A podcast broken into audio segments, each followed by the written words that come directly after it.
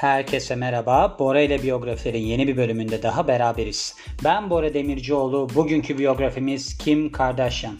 Kim Kardashian nereden çıktı? Aslında öyle bir spesifik bir konudan çıkmadı. Hani ben oturup da düşünmedim yani Kim Kardashian'ı mı yapsam ya da karşıma Kim Kardashian falan çıkmadı. Sadece şöyle oldu. Bence Kim Kardashian çok güzel bir kadın. Acayip güzel yani. Böyle düz suratlı. Ben daha önceden de bir bölümde söylemiştim. Düz suratlı kadınlar erkeklerde hatta çok böyle iyi duruyorlar bence. Yani böyle kafa yukarıya falan çıkmayacak. Mesela insanlar derler ya işte Leonardo DiCaprio işte Titanic, Titanic, Titanic, The Ship of Dreams falan. Öyle kızlar vardı bizim lisede. O zamanlar ben lisedeydim. Kız Böyle yaygın da değil işte bu şimdiki gibi değil tabii ki. Benim zamanımda işte 2000 yılı maksimum 99 mu 2000 mi ne? Leonardo DiCaprio'nun fotoğrafını çekip büyütüp fotoğrafçı onun duvarına asıyordu. Ben de derdim ki bu adamın suratında bir tuhaflık var. Şimdi anlıyorum. Onun mesela suratı kalp şeklinde. Yukarıya doğru böyle açılıyor. Ben hiç sevmem onu. Mesela erkekte kimin suratı karizmatiktir? Daniel Day-Lewis'in. Daniel Day-Lewis'i de onun için biyografilere koydum ben. Adam Levine mesela gene aynı şekilde. O da böyle düz suratlı. Ben de benzerim ona bu arada. Hatta benim Danimarkalı bir kız maceram bile vardır. Sen çok benziyorsun diye. Adam Levine bölümünü açarsanız orada duyarsınız. Yani bununla övünmek istemiyorum tabii ki ama benziyorum. Yapacak bir şey yok yani. Her zaman daha ileriye gitme amacındayım. Kim Kardashian'da da böyle bir şey oldu. Dedim ki ya çok güzel kadın filan. Sonra dedim ya Kim Kardashian'ı ben biyografilere koysam ya. Çünkü ben biliyorum yani. Birçok kişi bunu dinlemek isteyecek. Neden dinlemek isteyecek? Tamam çok ortada olan bir figür. İşte babası babası var. Kadın olan babası var filan da benim bile kafam karıştı artık. Hani Gerçek babası mı? Gerçek kız kardeşi mi? Yüzlerce kız kardeşi var kadının. Çocuğu çok var mesela. Çocuğu kimin çocuğu o da bir belli değil. Bir tuhaf. Hani böyle bir karışık ilişkileri var yani. Ben dedim ki ya bunu böyle bir özet halinde koyarsam çok doğru olacak bu durum. Onun için de başlayalım. Doğum günü 21 Ekim 1980. Also known as yani asıl adı Kimberly Noel Kardashian. Doğumu Los Angeles, Kaliforniya, Amerika. Boyu 1.60. Sınırda benim için bakın Sınırda bir boy. Natalie Portman'a da söylemiştim. Hani 1.59 olsaydı gözümden düşmüştü şu anda. Ama 1.60 tamam kurtardı. Prince'le aynı boyda. Bundan önceki bölümde Prince'i yaptım biliyorsunuz. Aynı boydalar. 1.60 boyundan gidiyorum şu anda. Hastalıklarına lupus denilmiş. Benim bildiğim bu kadının sedef hastalığı var ama burada lupus denilmiş. Lupus ne biliyor musunuz bilmiyorum. Şöyle bağışıklık sisteminin organlara saldırması. Bu Selena Gomez'de vardı. Bunun böbreklerine saldırmıştı yanlış hatırlamıyorsam. Çok yakın arkadaşı mı? Zannedersem çok yakın arkadaş ona böbreğini verdi. Böbrek nakli falan oldu yoksa ölüp gidiyordu o.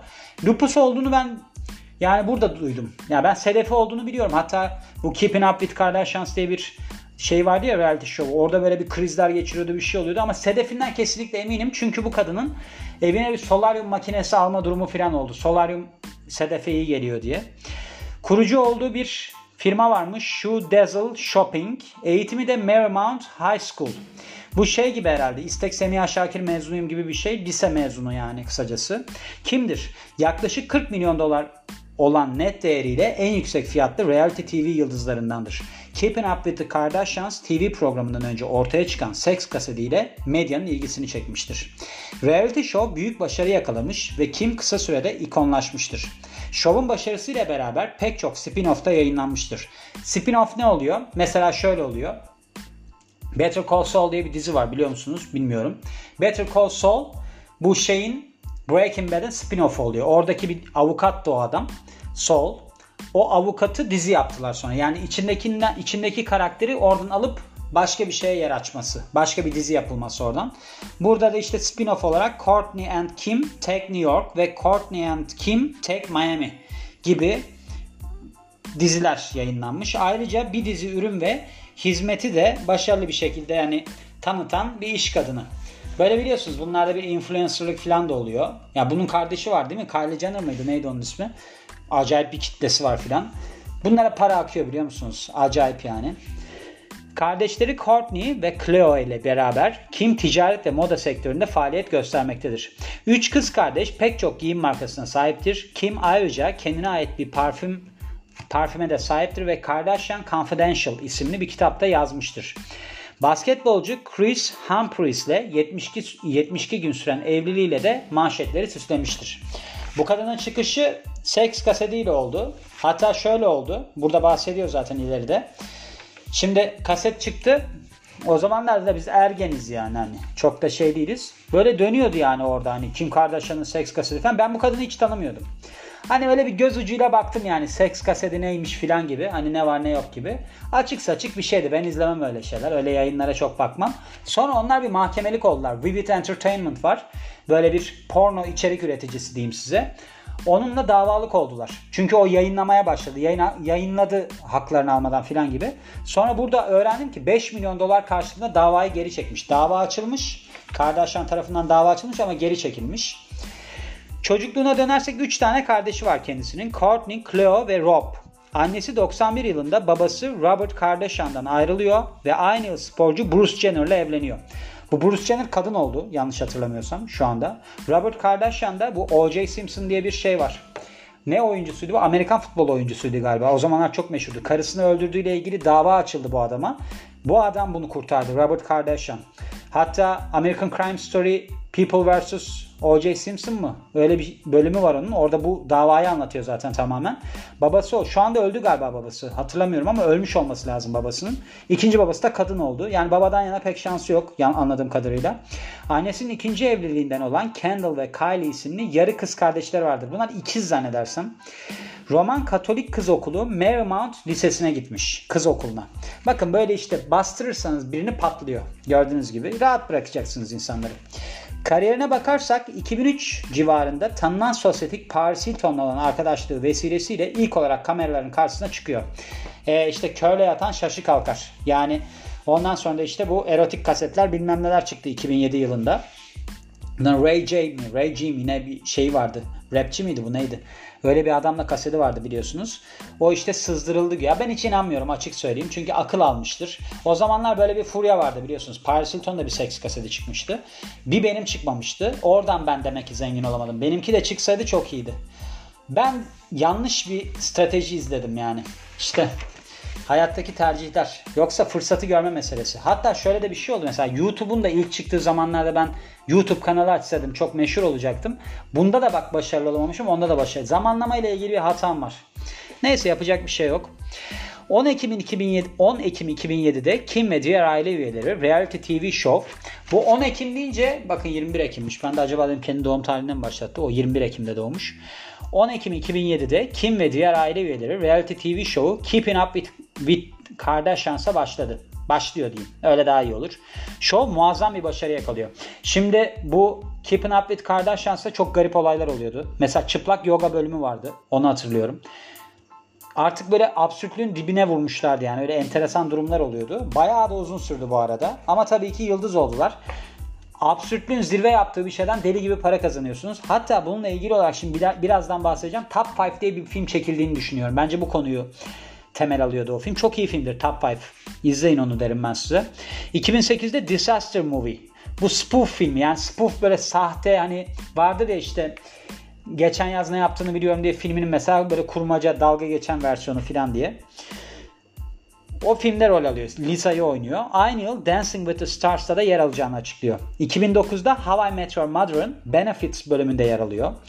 Aynı yıl Shoe Dazzle Shopping'e destek veriyor. Yani böyle bir aslında ortaklaşa iş yapmaya başlıyorlar ve Vava Vanilla of the Bakery Famous Cupcakes Vanilla Cupcake karışımını destekliyor. Vanilyalı işte cupcake bu var ya böyle kekler. Onun karışımını destekleyen ben onaylıyorum siz bunu alın demek gibi bir şey. 2009 Nisan'da Fit in Your Jeans by Friday yani Cuma'ya kadar kotuna sığ oluyor galiba. Workout DVD'sini yayınlıyor. DVD'de antrenörler Jennifer Gallardi ve Patrick Gody var. Ağustos 2009'da WrestleMania 24 24 değil 24 Orada misafir sunucusu oluyor. Aynı yıl America's Next Top Model'da konuk jüri üyesi oluyor. 2009'un devamında Kim Kardashian isimli parfümünü çıkarıyor. Aynı yıl Aralık'ta CSI New York'ta konuk oyuncu oluyor. Vanessa Minillo ile beraber. Onu tanımıyorum kim olduğunu. Ardından Keeping Up with the Kardashian spin-off'u Courtney and Kim Take Miami'de yer alıyor. Ayrıca 90.210 bu evimin so- neydi bu? Evimin Hollywood'da galiba bunun Türkçesi. Orada da oynamış. Kendini oynamış. 2010'dan bugüne kadar pek çok tanıtım anlaşması yapıyor. Buna endorsement deals deniliyor. Yani böyle bir hani destek verme gibi bir şey oluyor. Ve Deep in the Valley filminde oynuyor. Ardından reality TV şovu The Spin Crowd'un yapımını üstleniyor, yapımcılığını yapıyor. 2011'de Gold ve düğün parfümü Kim Kardashian Love'ı piyasaya sürüyor. O yıl düğün hazırlıkları ve düğününden oluşan iki bölümlük bir dizi yayınlanıyor. İşte bu bence Top 5 filminin konusunu oluşturuyor. Ben bunu bilmiyordum. Top 5 diye bir film var. Bu filmi izleyin. Çok güzel bir film. Böyle bir stand-upçı bir adamın reality TV show yıldızı bir kadınla evlenme sürecini anlatıyor filan. Çok güzel bir film. Ben çok gülmüştüm. Çok acayip iyi espriler olan. Biraz açık saçık sahneleri vardır yalnız. Çok böyle hani kız arkadaşınızı yanına alıp hani çok böyle anlamayan bir kızsa sizin sapık olduğunuzu düşünebilir bazı sahnelerde. O bir hatta bir şeye gidiyor. Böyle bir alakasız bir yerde stand-up gösterisine gidiyordu. Bir adamın organize ettiği işte bir escort kızlarla bir şey var, bölümü var. O filmde ben o bölümde çok gülmüştüm. Yani benim espri anlayışımla aynı anlayıştaysanız siz de çok güleceksinizdir diyorum. Özellikle bir Jen'in pozisyonunda bir yatağın üstüne yatma sahnesi var. Onu bir izleyin derim. Top 5 ismi. 2011'in devamında reality serisi Cleo and Lamar'da 3 bölüm yer alıyor. Ve Courtney and Kim Take New York reality show'unda 18 bölüm yer alıyor. Bu spin-off'ta yani. 2012'de True Reflection yani doğru yansıma kokusunu çıkarıyor. Aynı yıl gerçek doğru yansıma bilemiyorum. Aynı yıl TV dizisi Drop Dead Diva'da Nikki Lepre rolünü ve 30 Rock ve Punk'ta kendini oynuyor. 2013'te American Dad adult çizgi film yani yetişkinlere yönelik çizgi filmde seslendirme yapmış. Kendini seslendirmiş zannedersem. 2014'te moda dergisi Paper kapağına çıkıyor. Aynı yıl iPhone ve Android için mobil oyun Kim Kardashian Hollywood yayınlıyor. 2015'te Vogue Spain İspanya kapak modeli oluyor. Ve iOS için emoji paketi olan Kimoji'yi yayınlıyor. 2018'de soygun filmi Ocean's 8'te cameo rol oynuyor. Cameo rol neydi? Diğerlerine göre daha meşhur olan birinin filmde yer alması ya da bir bölümde yer alması. Küçük bir rolde ama arada görünmesi. Büyük işlerine bakarsak tabii ki Keeping Up With The Kardashians massive hit yani büyük bir hit ve en yüksek ratingli TV şovlarından biri olmuş. 2013'te şov 100 bölüm olmuş. Daha devamı gelmiş mi bilmiyorum öyle ondan bahsetmiş. Ödüllerine bakarsak Madame Tussauds'un New York şubesinde 2010'da açılışta Balmumu heykeli yer almış. 2010-2013 yıllarında Keeping Up With The Kardashians'la Teen Choice Award Choice Female Reality Variety Star olmuş. Ya işte reality show'daki yıldız olarak teen ödülü. Yani 12-17 yaş arasındaki çocukların seçimi zannedersem. Kişisel yaşamına bakarsak 19 yaşındayken müzik yapımcısı Damon Thomas'la kaçıyor. Demek ki ülkemize has bir durum değil bu kaçma işi. 2003'te ayrılıyorlar ve Thomas'la ayrılık sebebinin duygusal fiziksel şiddet olduğunu açıklıyor.